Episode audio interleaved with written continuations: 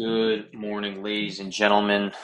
Let's get to the question of the day. Tonight, I'm actually on nights. Uh, today, this week, I'm on nights, uh, which means last night, Monday, I started. Uh, I'm on general surgery. I'm at the Manhattan VA. I started at 6 p.m. I was supposed to get out about 6 a.m., but you have to round and such. I got out about 7 o'clock.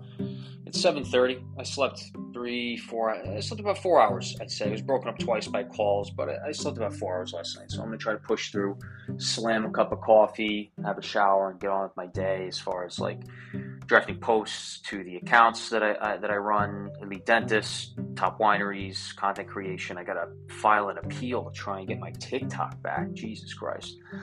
That's what we got to go through now. Um, before we get to the question of the day, just something I was with my buddy Sean Czar over the weekend, um, Sharada Dougal, uh, and my girlfriend Luce, and Sean was telling me how one of the orthodontics resident that graduated a year or two ago, he's working at a DSO and he has to see 140 patients a day. Again, 140 patients a day.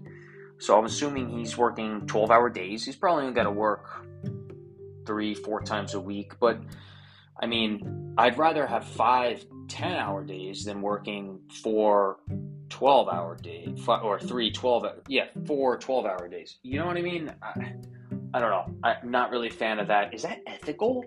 Also, if you're a patient at one of these DSOs seeing an orthodontist and they're in and out of there in 35 seconds, how do you feel as a patient? I don't know. I'm um, heavily against this, as you can see. I, I really believe in ethics. I, I really want to see patients get the best care as possible. I want to see providers actually be happy and, and have enough time with patients that they can. You know, just my two cents. Okay, but I, I, I really like I really like to see some providers that are actually happy with what they're doing. You know, on top of being under all these loans uh, I'm fortunate enough to not be under loans, but I still bear the stress of my friends, my best friends and colleagues. You know, like we're team players here, and so that's what I want to come up with things together. And let's get to the question of the day. And also, uh, please, you know, I would love to schedule phone calls. Uh, you know, discuss these things. If you have any ideas, any thoughts, any topics discussion, please, please let's let's hop on a call, five ten minutes. Let's discuss these topics. I would love to include it on on this podcast. Um, it really means the most to me. I'd love to track this this journey and and brainstorm new ideas. That's the number one thing here. So let's get to the question of the day. What is, and you can see this on LinkedIn, Instagram, Facebook, I think, um, mostly Instagram because that's how you could select the question and answer. But the question is, what is the antidote for heparin?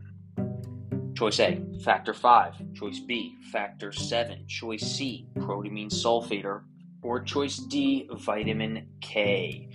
And the answer is protamine sulfate. Vitamin K is the antidote for warfarin. All right, everyone. Hope you enjoy the day. Let's get the most out of this one. Looks like it's going to be pretty out, maybe better temperature. It's been pretty hot, you know, the heat wave over the weekend. Um, and again, please, any any thoughts, questions, comments, concerns, please reach out. Reach out to me, DM me. Let me know you listen to the podcast. Uh, I would love to hear it, and and let me know how I can make this better for you. If you prefer the question of the day first, I could share my little rant or comments after. Or if you do like my rants and comments first, let me know. All right. Talk to you soon. Have a great day.